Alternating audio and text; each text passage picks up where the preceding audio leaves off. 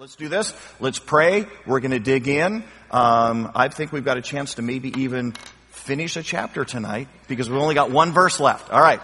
Let's pray and we'll get started. Hey, dearest Heavenly Father, thank you so much for the privilege of coming and studying your word.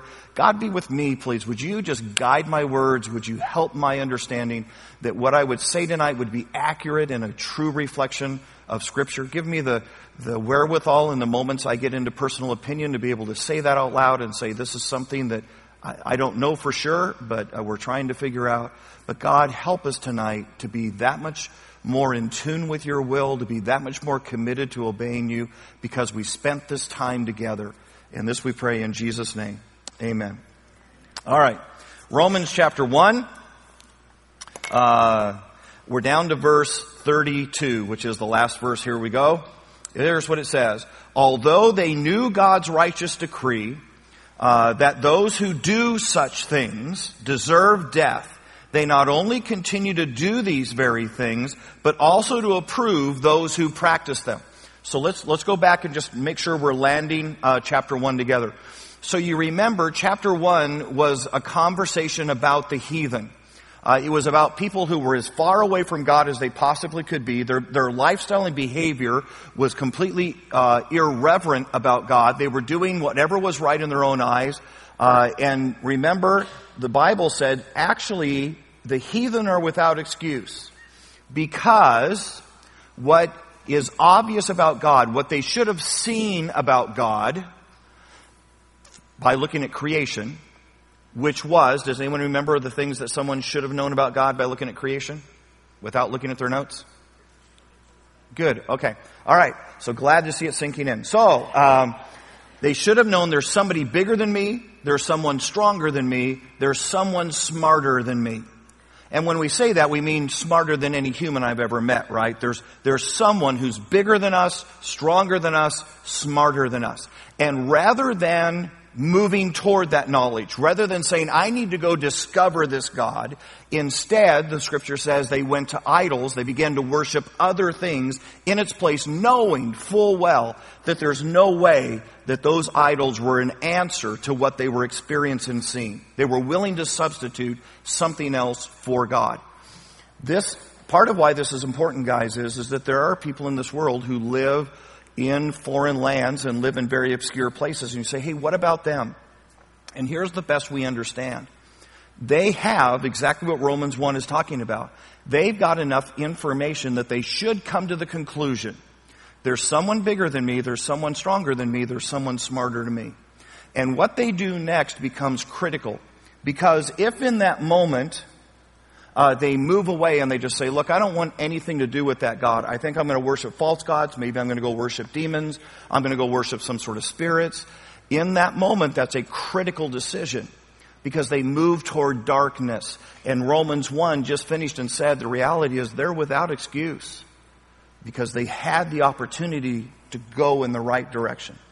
But what you and I believe is, is that if that person, even in a distant land where that would be the darkest jungles of New Guinea or, or the farthest reaches of Africa, if they in that moment said, there's gotta be a creator God, there's gotta be someone who's bigger than me, smarter than me, and stronger than me, and I am intrigued to figure out who he is, then what you and I believe is, is that God would answer that moment.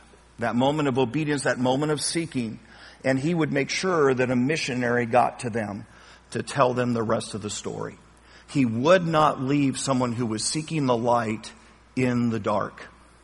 And that the favor and the wonder and the grace of our God would make sure someone got to them. Okay? All right. So we finished chapter one and we, yay, and we finish chapter one with this knowledge. Here's, here's where Paul has taken us. And guys, the reason we're kind of walking this through and making sure that this lands is we're going to get into some chapters in Romans that people in the church have struggled with for years and years and years. And I believe that if you will actually kind of get into the head of Paul and watch the logical progression that he uses in this letter, all of a sudden some chapters that theologians have stumbled over constantly down through the ages suddenly become crystal clear. So it's one of the reasons we're landing these early chapters really well, because they're going to help us in later chapters to understand them with more clarity. So we get to the end of chapter one. He has now condemned, convicted, found guilty, whatever word you want to use. And I, if you're taking notes, I would title chapter one uh, this, and that is the conviction of the heathen or the condemnation of the heathen. I don't care how you want to frame that, but he has found the heathen guilty. He basically has said the heathen had enough information to know better. They chose instead to live godlessly and to push God completely out of their lives. Therefore, the heathen are guilty before God. Okay? Now, here's what you need to know. A lot of people at this moment would say, well, of course they are. They've lived such horrible lives. I mean, stop and think about how dark, you know, some of their rituals are and think how, how horrible some of the things they do and how they treat their women and, you know, the whole list. Well, of course the heathen are guilty before God. And Paul's about to say, whoa, whoa, whoa. Before you applaud the condemnation of the heathen, there's a second group who's guilty. And that's going to begin chapter 2. Okay, here we go. The second guilty group. All right, I'll give you this and then we can watch it unfold. The second guilty group is going to be the morally good. The second group that Paul's going to go after are moral people. These are people who treat people nice, they do good things. Overall, they're maybe nice family. They're morally good people. And Paul is about to say, for all of their moralness, they're still in trouble. Because being morally good does not meet the requirement. Okay, so here we go, chapter 2. You, therefore, have no excuse you who pass judgment on someone else. So what he's, what he's doing right now is he's getting into the head of the moral person and saying, you said it's okay to condemn the heathen because you're going, well, of course, because look at all the stuff they do. And he says, whoa, whoa, whoa, whoa, Mr. Moral. Before you start passing judgment on him, because he looks so much dirtier than you to you, stop and think for a minute. Okay? So therefore, you have no excuse, you who pass judgment on someone else, for at whatever point you judge the other, you're actually condemning yourself because you who pass judgment do the same thing. Okay? So let's ask this question. Is it okay to judge?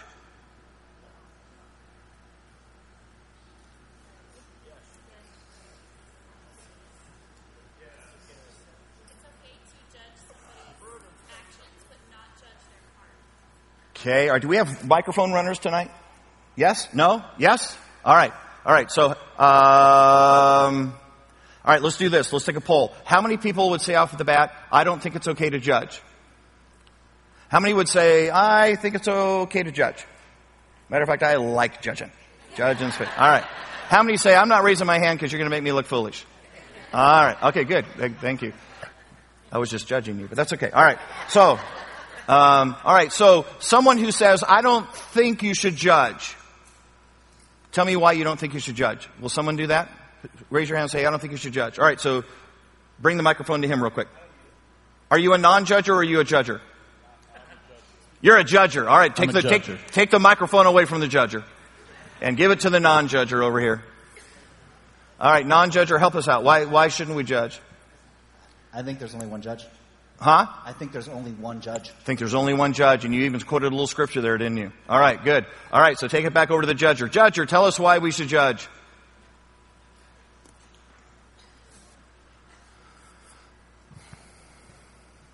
I think that uh, in like what Paul said, as far as you know, the immoral brethren should be expelled. How would the immoral brethren be expelled from the church? if no judgments were made. I think mm. that Jesus makes it very clear that he tells us how to judge in order to remove the sin from our own lives. Then we can be, like Matthew 7 1 says, uh, then we will be more able to pull the mote out of our brethren's eye rather than having the plank sticking out of our own eye. I think Jesus is telling us how to judge, not to be judgmental but in order to be Christians, we have to make judgments every day. We have to uh, judge good choices over bad choices. We have to make those judgments. Okay? All right, grab your Bibles. Here we go. Matthew.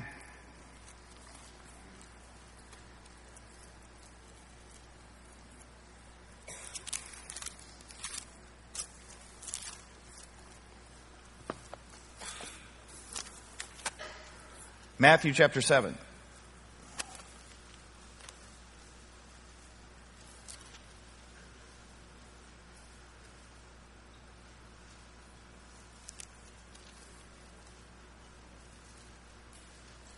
Oh, no wonder. That was Mark. All right. Was going, man, I have gone somewhere wrong. All right. Okay, there we go. Matthew chapter 7, starting in verse 1. Here we go. You ready? Uh, do not judge. How much more clear can that be? And that's in red letters. That's Jesus. Okay? Do not judge, or you too will be judged. For in the same way that you judge others, you will be judged. And with the measure you use, it will be measured to you.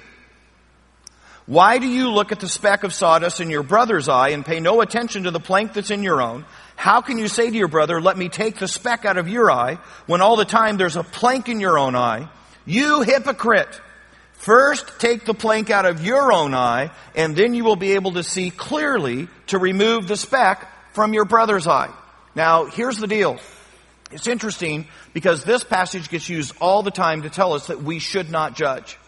So I'm going to let the cat out of the bag and tell you we're supposed to judge. Okay? And when the reason we get off track on this is because this passage has been misused and abused. So let's go back and look at it again and see what it really says. Here's the interesting thing. Have you ever noticed that people who say, "Hey, don't judge me," are usually people that are doing something wrong. And don't care about any other verse in the Bible besides this one. This is the one verse they know in scripture. Don't judge me. All right? So let's go back and look and see what Jesus was really saying. Here's what he says. Do not judge or you too will be judged. For in the same way you judge others, you will be judged, and with the measure you use, it will be measured to you. Okay? Why do you look at the speck of sawdust in your brother's eye and pay no attention to the plank in your own? How can you say to your brother, let me take the speck out of your eye, when all the time there's a plank in your own eye, you hypocrite? And here's what Jesus is saying in the moment. He's saying, hey, you've got to be really careful when you get to this moment of looking at, inspecting, and then putting out verdicts because you have the incredible ability to be a hypocrite in this moment if you're not careful.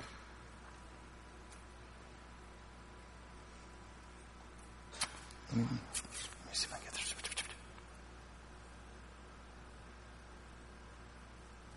Okay. Let me, let me see if I can give an example. Most of us would say, we have no problem telling someone who's abusing drugs not to abuse drugs, right? We, we, we would, would, most of us would agree, probably shouldn't use drugs, and we'd have no problem saying that to someone. But you realize that in the moment you and I say to someone, hey, don't use drugs, we run the risk of being hypocritical. Why? Why does someone use drugs? Huh?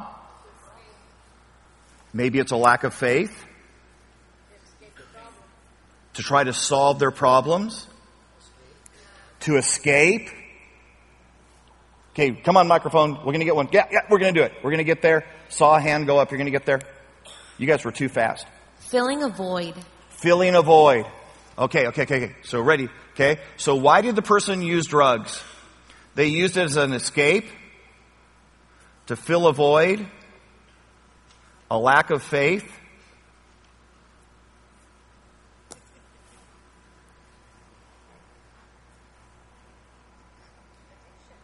Hmm. How many times have we bought something believing it was going to fill a void? Well, I didn't do drugs. No, no, no, no, no, no, no. No, no, no, no, no, no.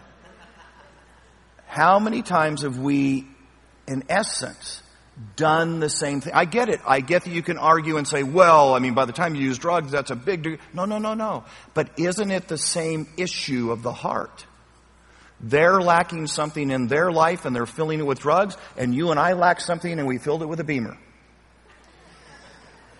And this is where Jesus says, hey, you gotta be really, really careful when you begin to say, hey, you shouldn't be doing that, that you aren't in some way doing a similar thing in your life. See, if I'm gonna go to you and say to you, hey, I wanna help you and I wanna speak into you, you need to be sure you've got clean hands in that moment.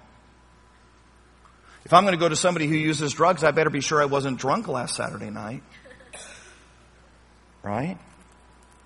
And so that's all Jesus is saying. Says, hey, be careful when you get ready to do this because you need to be sure that although you're going to start digging down to the reasons this person is doing this in their life, that you don't have different behaviors that have the same root cause. See, they're, they're they're doing drugs because they don't have faith that God can take care of their problems, but you don't tithe because you don't have faith that God can pay your bills. And Jesus would say, You realize in that moment you're being a hypocrite. Because you're struggling with the same sin, you just have a different expression of it. And that's what Jesus is warning about. That we aren't just simply condemning each other over flavors of sin when in reality, it's still the same core issue. I really don't believe God can take care of me. That's what Jesus is warning about. Okay? And then he says, and it's a really interesting illustration, he says, hey, be really, really careful that you don't try to take a speck out of your brother's eye when you've got a beam in your own. And we would all come back and go, well, I don't put beams in my eye. I mean, what are you talking about, Jesus? I mean, I remember the last time I had a beam in my eye. You realize the beam is a beam of perspective. Because here's what we do we go, you know, here's the look. I, I know, I know, I know, I know. I know I've got that area of disobedience in my life. I know I do. I know, I know. I know the Bible says I should, and I don't. You know, and whether that's language or whether that's church attendance or what, I don't care what it is. We go, I know, I know. But here's what we would, here's how we would justify it. We'd say, but it's just a little sin. See, I mean, I'm doing all the rest of my life really right with God. I've only, you know, I've only got kind of this one area that I know. I know it's disobedient, but I mean, if you think about it in perspective of the whole world, I mean, that's just one little sin. And Jesus says, you don't understand how sin works. That when you allow sin in your life, it comes right up into your life. And the reality is, although it's small in perspective, you realize that sin occludes everything else. Because this sin is more important to you than God. And this sin will distort every perspective of every other decision that you decide to make. And so it becomes, ready for this? A beam in your eye. That sin is causing so much darkness, so much lack of perspective. And as long as you're willing to live with that sin in your, you're in no place to pull a splinter out of your brother's eye. Because the little sin is a beam of occlusion for you to be able to see. That's what Jesus is saying about judgment. Be sure, be sure, be sure when you come to this moment that you don't have a similar place of misbehavior and be sure you don't have a sin of reserve in your life that you're holding that's actually distorting your view as you go to your brother to say something about their sin. He's not saying don't go to your brother. He's saying go to your brother with a pure heart and a holy life. Jump down. Matthew chapter 7, still go down to verse 15. Because now Jesus is going to tell you to judge. Okay? Uh, Matthew chapter 7, verse 15. So same chapter. Here's what Jesus says. Watch out. Watch out for false prophets. They come to you in sheep's clothing, but inwardly they are ferocious wolves. By their what? Fruit. By their behavior, by what they do, you're gonna know them Okay, you will recognize them. Uh, do people pick grapes from thorn bushes? Or do figs come from thistles? Likewise, every good tree bears what? Good fruit. Someone says, I'm a follower of Jesus, but I sin like the devil. Well, no, you're not a follower of Jesus. You may be a Christian, but you're not a follower of Jesus. You understand the difference, right? One person is saved and going to heaven, the other person is saved and obedient. Likewise, every good tree bears good fruit, but a bad tree bears bad fruit. A good tree cannot, ready? A good tree cannot bear bad fruit, and a bad tree cannot bear good fruit. Every tree that does not bear good fruit is cut down and thrown into the fire. Thus, by their fruit, you will recognize them. And Jesus absolutely invites you and me to be fruit inspectors. And you and I have every right to say, hey, hey, hey, I'm just telling you, you're telling me that you're a follower of Jesus, but what you're living is inconsistent with that. See, you've got a young couple and they say, hey, no, no, no, we're following Jesus. And you go, but whoa, whoa, whoa, you're living together. You and I have every right to challenge that and say, hey, whoa, whoa, whoa, your lifestyle is inconsistent with a follower of Jesus because it's inconsistent to Scripture. You and I have every right to go to somebody who, sa- who says they're a follower of Jesus and they cuss like a sailor. And to go, look, I'm just telling you. I guarantee, I guarantee Jesus did not cuss like a sailor. Matter of fact, Scripture says very clearly that no unwholesome talk come out of your mouth. What you're saying and how you're saying it is inconsistent with following Jesus. And you and I have every right to be a fruit inspector. Not a condemner, but a fruit inspector. So I'll tell you a little story. So back, uh, back years ago, I'm 16 years old, and you know my story. My dad had left the family, and, and when my dad left the family, my dad committed every sin out there, as far as I can tell, with the exception of homosexuality. I think he committed every other sin that a person could. He, he just went crazy when he left our family. And I remember being 16 years old and sitting in the front seat of my dad's car. He was dropping me off after uh, one of our, you know, dad and son nights out. And I turned to my dad and I said, Dad, uh, are you a Christian? And he said, Well, yeah, Lynn. I mean, why would you even ask me that? Uh, of course I'm a Christian. And I said, Dad, here's why I'm wondering, and I'm not, I'm not saying this to condemn you. I'm really worried because I'm watching you sin left and right and I'm not seeing you get spanked. And Hebrews says, everyone that God regards as a child, he spanks.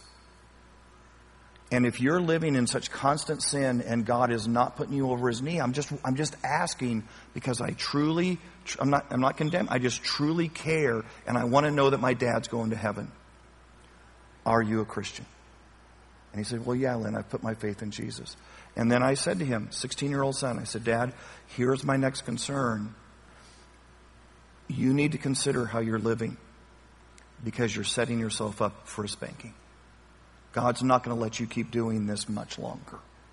And guys, I'm just telling you, in that moment, in that night, a 16 year old son talking to his dad, hopefully with absolute respect, was being a fruit inspector and not for the purpose of condemning my dad because I genuinely, genuinely cared about what was coming in my dad's life if he didn't figure this out. Okay? So, one last passage real, real quick, just so you get there. Uh, you mentioned it. I love that you mentioned it. Uh, 1 Corinthians chapter 5. Jump on over. 1 Corinthians chapter 5 is going to be the right in your Bibles. And it is another great example given by Paul that talks about this idea of having discernment and, uh, and seeing what's going on. Uh, it's 1 Corinthians chapter 5. I'll read it for you just real quick. Uh, it is actually reported, this is the, first, the Corinthian church. We may study 1 Corinthians sometime together. 1 Corinthians, 1 Corinthians is a great book to study because it's the most messed up church ever. So you get the chance to learn from all these guys' mistakes. But here it is, chapter 5. Watch what's going on in the church in chapter 5. It's actually reported that there is sexual immorality among you and a kind of sexual immorality that doesn't even occur among the heathens. A man has his wife, his father's wife. Okay, now this isn't his mother as best we can tell. This is probably a remarriage, but he's messing. He's having an affair with his father's wife. So I mean, how many, how many things is he violating at that point? And you're proud of it. Shouldn't you rather have been filled with grief and go, well, wait, wait, they were proud? No, no, no, because you know what they're doing? They're being that grace church. Oh, no, no, no, no. We're not going to condemn. We're not going to say anything. We're just going to be grace filled. And guys, you realize truth without grace is absolutely bloody, but grace without truth is absolutely leaving people to sin. And the reality is you've got to find the balance between grace and truth. Those two things have to live in the same room without excluding the other. And in this church, they've gone all grace and they've forgotten to speak truth. He says, uh, shouldn't you have rather been filled with grief that this is happening in your church? Shouldn't you have put out of fellowship the man who did this? Even though I'm not physically present, I am with you in spirit and I have already passed, what's the next word? Judgment. How is, how is Paul passing judgment? Because he's inspecting the fruit. He's saying by the time you sleep with your father's wife, you're behaving badly. I don't have to think about this very much. Okay? I've passed judgment on the one who did this as if I were present. When you are assembled in the, same, in the name of our Lord Jesus, and I am with you in spirit, and the power of our Lord Jesus is present, hand this man over to Satan so that the sinful nature may be destroyed and his spirit may be saved. You know what he's saying? He's saying if this man won't repent of doing this in the church, he's flaunting his sin, send him away, turn him over to Satan and say, Satan, do whatever you want to do, and hopefully Satan will kill him so the name of Jesus can still be pure. I mean, you realize that's how clearly he's saying this. He's saying, whoa, whoa, whoa, this behavior does not belong in the church. So send him out of the church. Okay? So all that again to say, guys, and just to say it out loud, judging is not wrong, but you and I are, are becoming, you and I are to be fruit inspectors. In other words, we're to look at actions and say those actions don't line up with Scripture. What we can never judge is the heart. See, I have no right to say to you, you know, the only reason you did that's because you're bitter. The only reason you did that's because you're jealous.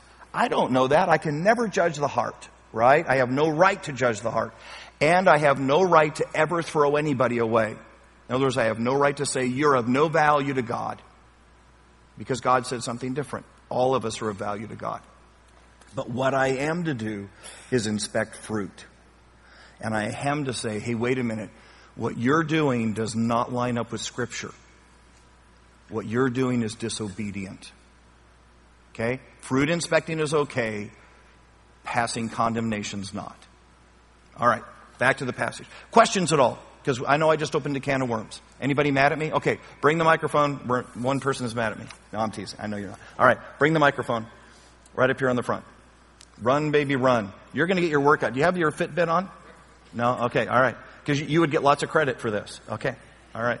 A couple weeks ago, you uh, were talking about uh, not defending your faith. Yeah. But explaining your faith. Yeah.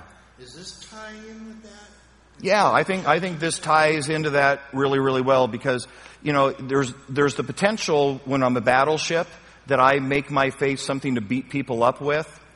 That's not what we're talking about tonight. We're not talking about beating people up with the truth. Matter of fact, it's a great moment. I think Jesus says, "Hey, if you tend to be a kind of a battleship Christian, you need to figure out salt. You need to figure out how to season your conversation. That instead of beating people up with the truth, you explain the truth." To people. You help them understand why God said it. But the other side of it is you can't be that cruise ship type of a Christian that says, oh, no, no, no, I'm, I'm not going to say anything to Alice. No, no, no, no, no. It'd be very judgmental of me to say anything to. If you never bring the truth, then nobody ever has anything to repent from. Let me say that again. If you never speak the truth, then nobody ever has anything to repent from.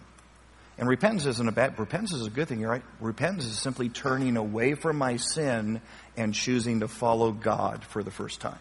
That's repentance. So I've got to be willing to speak the truth in love. I've got to be willing to say, hey, if you keep living that way, it ends badly. It leads to discipline. You'll never be happy living that type of lifestyle. Yep. Can you put that in the context of 1 Corinthians 5.12? 1 Corinthians 5:12. Let's see.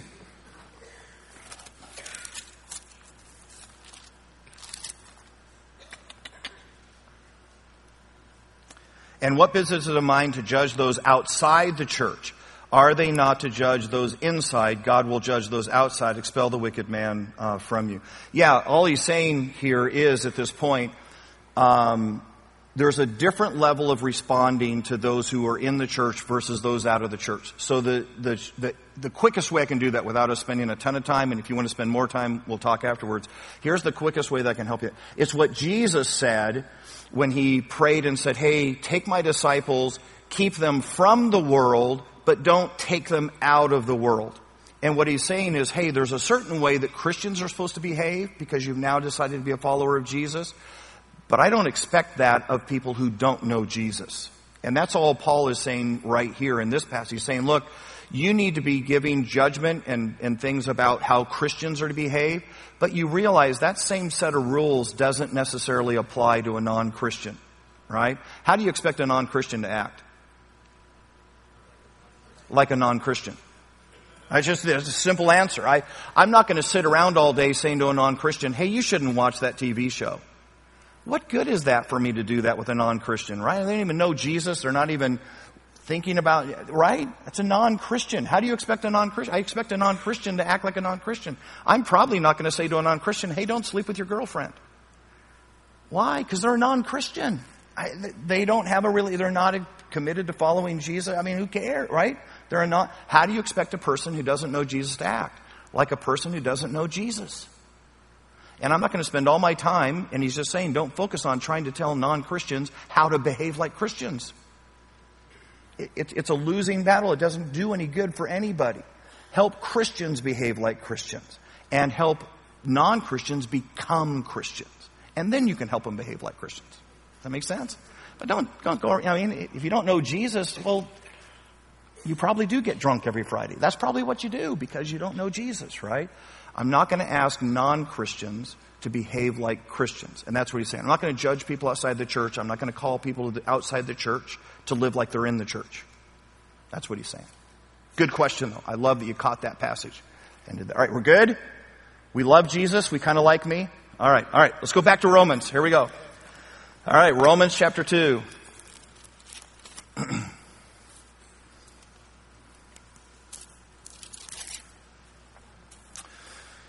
Starting in verse 1, here we go. You therefore have no excuse, you who pass judgment. Remember, he's talking to moral people who are passing judgment on the heathens. Okay? Uh, you are no excuse. Whoever you point to judge the other, you are condemning yourself because you who pass judgment do the same things. Now we know that God's judgment against those who do such things is based on truth. So then, you are mere man, pass judgment on them, and yet you do the same things. Do you think that you will escape God's judgment? Or do you show uh, contempt for the riches of his kindness and his tolerance and his patience? And look at this phrase because I think it's really powerful. Not realizing that God's kindness leads you toward repentance. What does that mean? God's kindness leads you towards repentance. Anyone want to take a stab at that? Raise your hand so these guys can see. If you, anyone want to take a stab at that? No? All right, maybe over here.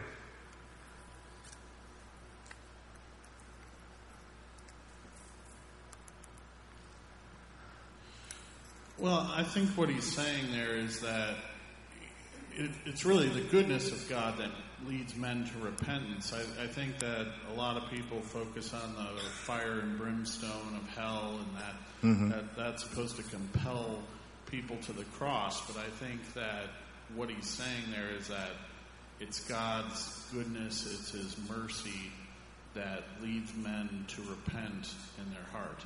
Hmm. Okay.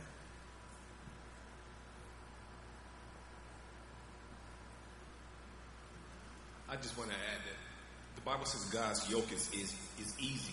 So I would assume that when God has His yoke on us, leading us the right way, it's leading us to a way that we're comfortable.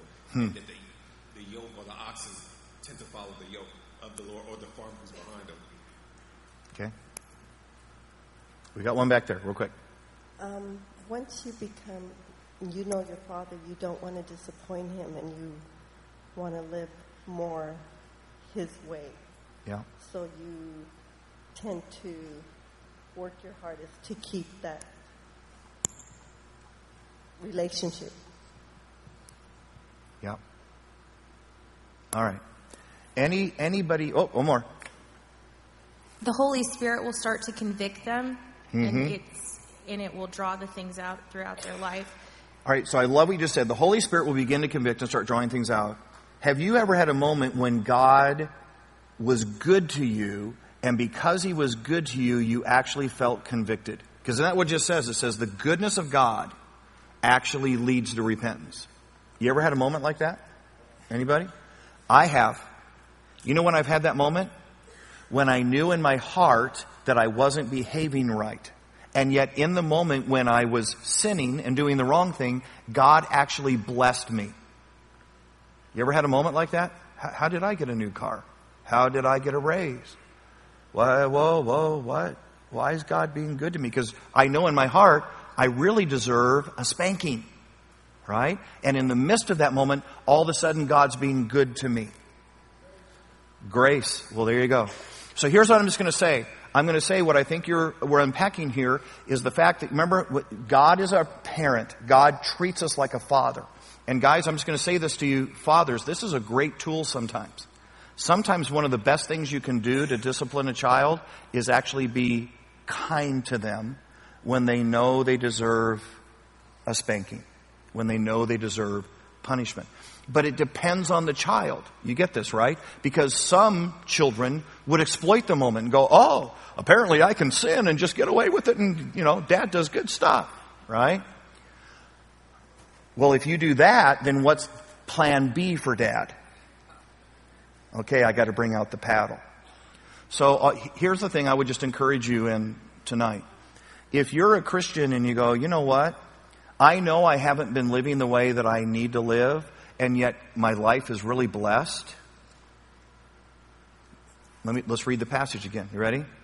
And do not show contempt for the riches of God's kindness. If you know you're living in sin, and yet God is blessing you, and you decide to keep living in sin anyways, wouldn't that be showing contempt for God's kindness to you? Not realizing that God's kindness is meant to lead you toward repentance. See, you were supposed to, in that moment when you knew you were doing the wrong thing, but God still was good to you and kind to you, it was supposed to prick your heart and you were supposed to go, crud, I don't deserve this. I need to repent of the thing I'm doing wrong because God's blessing me, even though I'm living like an idiot right now. And if you don't, if you show contempt in that moment, if you go, hey, well, hey, apparently God's just kind of dense and he just keeps blessing me even though I don't deserve it, I think I'll just keep it up as long as I can. What's God left to do next? Spank. See, if you're going to show contempt for the kindness of God, then you push the other button and then God goes, okay, so I guess, I guess we're going to do this the hard way, right? I guess I'm going to put you over my knee and I'm going to spank you till you cry uncle. That's what he means when he says, be careful. Be careful in the moments of your life when God's doing good things for you and you look at yourself and you go, boy, I know I don't deserve it because I'm living in a way I shouldn't live. That ought to lead you to repentance. That ought to be a moment where you go, God, thank you, thank you, thank you for your blessing in my life because I know I don't deserve it and I know I've been wrong and I want to ask you to forgive me for what I've been doing, for what I've been watching, for how I've been behaving because man, I don't want to go to the other stage. I don't, I don't want this be, to become a discipline moment in my life.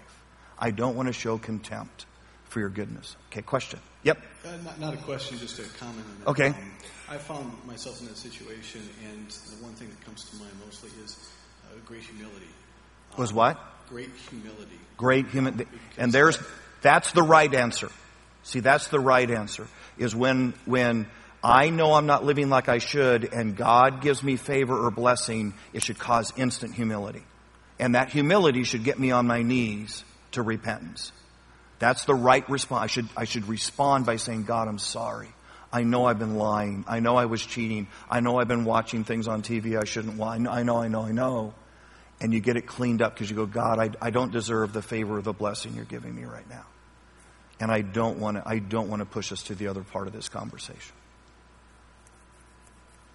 Too many Christians take advantage of this moment when God is being good, when they're being disobedient And then they get really angry when God finally spanks. Well, God, you didn't spank me the other time. Well, no, because my goodness was supposed to lead you to repentance. You had contempt for my goodness. You didn't care about my goodness. And now we're trying plan B. And now, I'm, now we're going to spanking. So don't get all mad at me. You're the one that pushed the button. That's what it's saying. Okay? All right, good stuff. All right, back to the passage.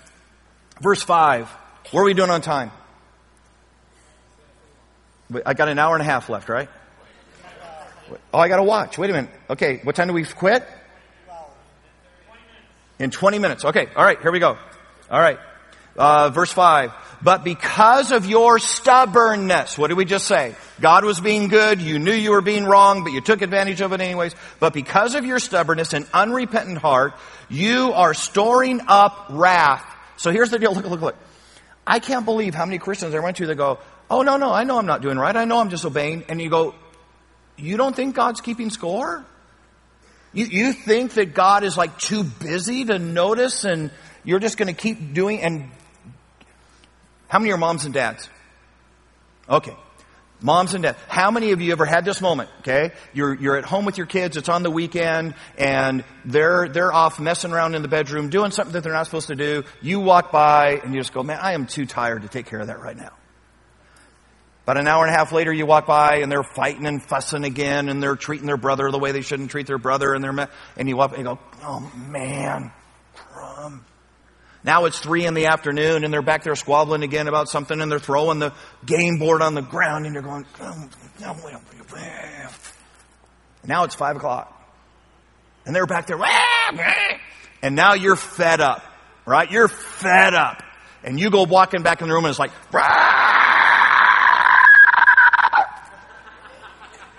Why? Because your kids have stored up wrath all day. That's what they. I mean, they've stored up wrath. And here's what they thought. They thought every time you walked by the room, you didn't notice. But you noticed, didn't you? You were just hoping they'd straighten up themselves without you having to intervene. But the truth is, you noticed. How crazy is it for us as Christians to go, oh no, I know I'm living wrong. I know, I know, but God hasn't done anything yet. I don't think He notices. He notices. And right here is saying, guys, you keep, you keep doing that. You keep behaving that way. You keep taking advantage of the grace of God given to you right now. You're only storing up wrath. Do you understand the size of that spanking? If you keep doing that? And I'm just going to say, guys, I, you know, I, I, and I wouldn't know, but if you're in this room tonight and you're living out a part of your life in disobedience to God and you've been flippant and frivolous about it and you're going, well, I, you know, apparently uh, it's not a big deal to God because he hasn't done anything yet or apparently he doesn't. Guys, do you realize how silly that answer is? That the God of the universe doesn't notice and doesn't know and is going to let you outwit him and get away with that? And he says, guys, guys, guys, don't take advantage. Don't despise the goodness and the kindness of God, the fact that he didn't spank you every time you deserved it. But if you keep taking that for granted, if you keep behaving in that sense, you realize you're just storing up. You're just, you're just building up the paycheck that's going to have to be paid. Verse 6. God will give to each person according to what he's done.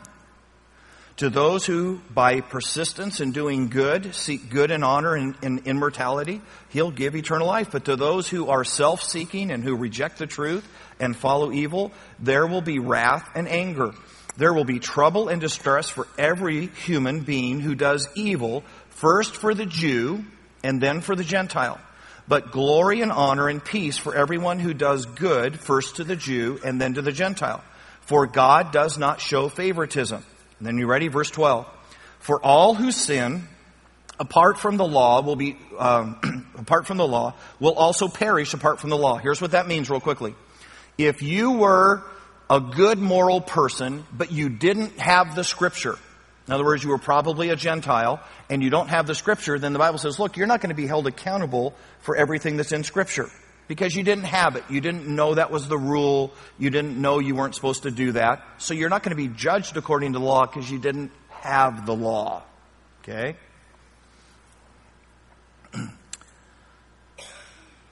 Verse 12, all who sin apart from the law will also perish apart from the law, and all who sin under the law will be judged by the law. So here's the other part though, he says. If you knew what you were supposed to do, and then chose not to do it, you realize you actually receive a greater judgment.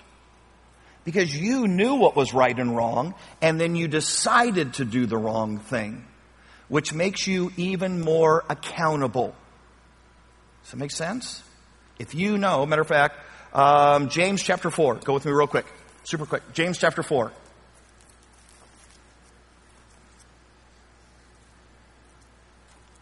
Almost to the back of your Bible if you're not familiar. James chapter 4.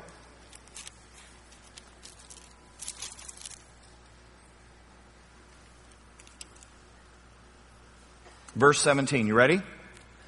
Anyone then who knows the good he ought to do and doesn't do it, what's the next word? Sins. So if I know what I should be doing, and I simply decide to veto God or say, God, well, you know, I, I don't think I would have made that rule or I don't, I, I, I just don't appreciate that rule at all and so I'm just gonna, you know, uh, ignore it. He who knows what he ought to do and doesn't do it sins. Which means if you say, hey, you know what, I, I, I know that per- someone needs to tell that person what just happened, but I don't want to be a tattletale. Well, no, no, no. If you know what you ought to do and don't do it, that's sin. Because there's sins of commission and there's sins of omission. Not doing what I should do. Back to the passage. Romans chapter 2, verse 12 again. All who sin apart from the law will also perish apart from the law, and all who sin under the law will be judged by the law. For it is not those who hear the law who are righteous in God's sight, it is those who obey the law who will be declared righteous. Indeed, when Gentiles who do not have the law, now watch this, this is the important part of the passage. Indeed, if Gentiles who do not have the law do by nature things required by the law, they are a law for themselves, even though they do not have the law. Verse 15, since they show that the requirements of the law are written on their hearts. Their consciences also bear witness, and their thoughts now accusing, now even defending them. Okay? Here's what he's saying. If you think you're going to get to heaven by being a moral person, your conscience knows better. Because your conscience knows there were things you should have done that you didn't do. And if there are things you should have done that you didn't do, that's sin. And so he just said to you and me, the moral person, by the very fact that they're moral and they know they haven't been moral in all things, has already condemned themselves. And Paul just took us to the place that says, the heathen were in trouble. But all of you that were applauding and going, yeah, because they're such crummy people, you knew what you were supposed to do because you're a moral person, but you know you didn't do it all. Therefore, you just condemned yourself, O moral person. And you're in trouble too. It's interesting because Paul has now taken us and said, hey, all of those who are far away from God and ran away from God, those people are in trouble. All of those people who were trying to be nice people but didn't do the things they knew were nice are in trouble. And when we come back next week, he's going to turn to the Jew and he's going to say, you're in trouble too because you realize the Jew all through this has been going, yeah, those heathens, man, boy, they're a mess. And now he's been saying, yeah, all of those moral Romans and all of those moral Greeks who were nice people, yeah, I can see why God wouldn't let them into heaven. And now God's going to come back to the Jew and he's going to say, and Jews are in trouble too. Because the answer at the end of the day is going to be, guess how many people need a Savior? All of us. All of us are going to end up needing a Savior. And that's where he's going to get us by the end of chapter 2. Okay. Questions real quick? Because it's a good place to stop. We just got the good people going to the wrong place. Yeah. All right. Microphone, microphone, microphone. All right. There we go. I need some clarity. You were talking about Christians that walking in obedience and Christians that weren't walking in obedience. So are both are both groups going to heaven? Yes. So what's I just I feel feel fuzzy in this. Okay. I mean, I agree with you. We need to walk in obedience, but let's sort it out for me. Not, so let's let's say it out. None of us walks perfectly in obedience, right? So uh, we want to and we try to, but none of us walks perfectly in obedience. No, but there there are Christians, and, and I, I think the important kind of question that comes up here is which way is my face? Because you and I have all met Christians who say, "Hey, I asked Jesus in my heart, but you know what I've decided since then? I'm going to live life my way." Right? And we've all met those Christians we've kind of talked a little bit about what happens to those Christians. There may be a season in which God shows them grace and doesn't spank them. And you and I, some of us who are a little bit more truth oriented would go, dude, God, spank them now. I mean, they deserve it, right? Spank away, spank away, right? And, and yet God shows grace and says, no, no, no, no, I'm actually going to be kind because I'm hoping my kindness brings them to a place of repentance and conviction in their heart. That they would sit in the quietness of their bedroom or driving their car alone and would go, man, God's been so good to me and I know I don't deserve it. I need to repent. Okay? But if you're a Christian and you keep abusing that and keep going your own way, then the next phase is probably spanking phase. It's exactly what I was talking to my dad about. It's a 16 year old boy in that car. Hey, dad, you say you're a Christian. I see you living so horribly. How come God's not spanking you yet? Okay? So we, there are Christians that live their life this direction. Okay? And that's also who uh, 1 Corinthians was talking about. Here we got a Christian in the church, they're sleeping with their own mom. We'll come right back. So then there are Christians who are living this way and saying, I may not be perfect, I'm not doing everything right, but I am absolutely committed to obeying Jesus. Here's the difference. You guys have heard us talk about um, selective believers and mature believers, right? Selective believers are people who say, I'm going to pick and choose which parts of the Bible I want to obey. That is not a mature believer. That's a selfish believer. That's a self-living believer. When you decide you can trump God's commands and live how you want to believe, you're a selective believer. A mature believer says, I'm done arguing with God. Everything God says about how I should behave is right. I may not be living it to a full, to a hundred percent, but I'm committed to living it. I'm doing my best to live it and I'm not arguing with God about it. Does that make sense? So if God says, be faithful in your church attendance, I'm not arguing with God about that. God said it. I'm committed to trying to do that in my life. Okay. Question here. Yep. Yeah. So, uh, are you saying that if you continue to sin and you don't repent, you are still going to heaven? Yes. All right. Yes. How do you explain? How do you explain verse uh, Hebrews 10, 26, where it says, "For if we go on sinning willfully after receiving the knowledge of the truth, there no longer remains a sacrifice for sins." Yeah. And I believe what it's talking about there is not necessarily a Christian who goes on sinning after. It's a person who's rejected the truth. It's a person who heard the truth and then said, I don't want to do that and I'm going to continue to live in the lifestyle of sin, sinfulness. And he says, hey, then you're never under the blood. You, there is no. The context of it is for Christians who are believers who actually said, uh, willfully after receiving the knowledge of the truth, and you go uh, no longer remain a sacrifice for your sin, meaning that you accepted the Lord, you came to know the Lord, you became a believer, and then you started sinning, and you wanted, you did not want to repent. See, I don't think that's what the, I don't know that it, when it says there that I received the knowledge of the truth. In other words, I think receiving the knowledge of the truth can be that the gospel was preached to me. There's people who come into this church all the time and they hear the gospel, so they've received the knowledge of the truth, but haven't chosen to live the truth. He wouldn't, this wouldn't apply to a non-believer, because the non-believer is un- unsaved anyway. He is talking to a believer. So I'll tell you what, so you and I will work through that as soon as we're done. We'll do that. Yep. I think you can live any kind of life you want, whether you're walking with the Lord or not walking with the Lord. But the bottom line is, God knows. He knows your heart. Period. And you can pardon the expression, you can, I won't even say it, you can fool the troops, but God knows the truth. Yeah. And it's time for that day when you got a chance to be called home. There isn't going to be any doubt. Yeah, so the easiest way, and we'll, we'll land it with this one and then we'll done because it's time. The the easiest way to, to get through this is, is that Scripture is really, really, really clear that if a person accepts Jesus Christ as their Savior, they become the Son of God. Uh, John chapter 1, verse 12, uh, He gave them the rights to become the sons of God. Uh, over and over and over again in Scripture, it says, once I become a child of God, it's impossible to lose sonship.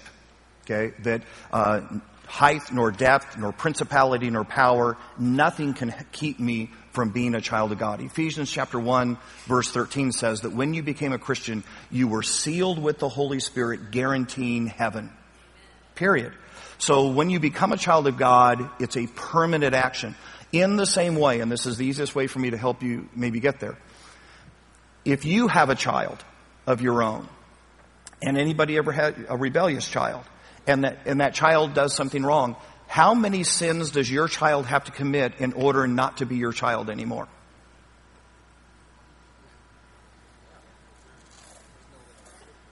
If you had a daughter, let's go even further. Let's say you have a daughter. She's 15 years old. She uh, walks into the house one day. She announces to you she's in love with Krug.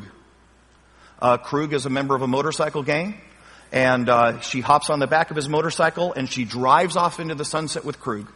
And everything you ever nightmared about as a parent that your child would do, she does. Uh, she goes out, she gets pregnant by Krug. Uh, Krug eventually passes her around to the rest of the motorcycle gang. Uh, they do drugs together. She becomes a prostitute. On which day does she stop being your daughter? And you're telling me your Heavenly Father treats you different than that. It's exactly why God, when He tells us the story of the prodigal son, remember when the prodigal son went away? Where was God? Standing on the road waiting for His son to come home. Okay? So once I'm a Christian, I'm always a Christian. Um, because again, which, which sin would be bad enough or how many sins would it take to stop being God's child? Exactly the same number it would take to stop your human child from being your child. There is no number to that. But just like a human father, if I sin once I've come to know Jesus, good human fathers spank their children. Okay? Just, I don't care what culture says. Good human fathers spank their children when their children are wrong. And whether that spanking is grounding or taking away their Apple phone, I don't know. But good human fathers spank their children because they love their children. Okay? And that's what God does to us too. Okay? Totally cool, guys. Let's pray and we'll be done. Dearest Heavenly Father, we come to you in the moment and we just thank you so much tonight for the opportunity to study your word and to delve into it. God, lead us into greater and greater truth and understanding. And uh, Lord, would you bless each of us for having spent this night uh, digging deeper and just pursuing your mind. Bring us back again, Lord, in your precious name. Amen. Thank you, guys. It was good.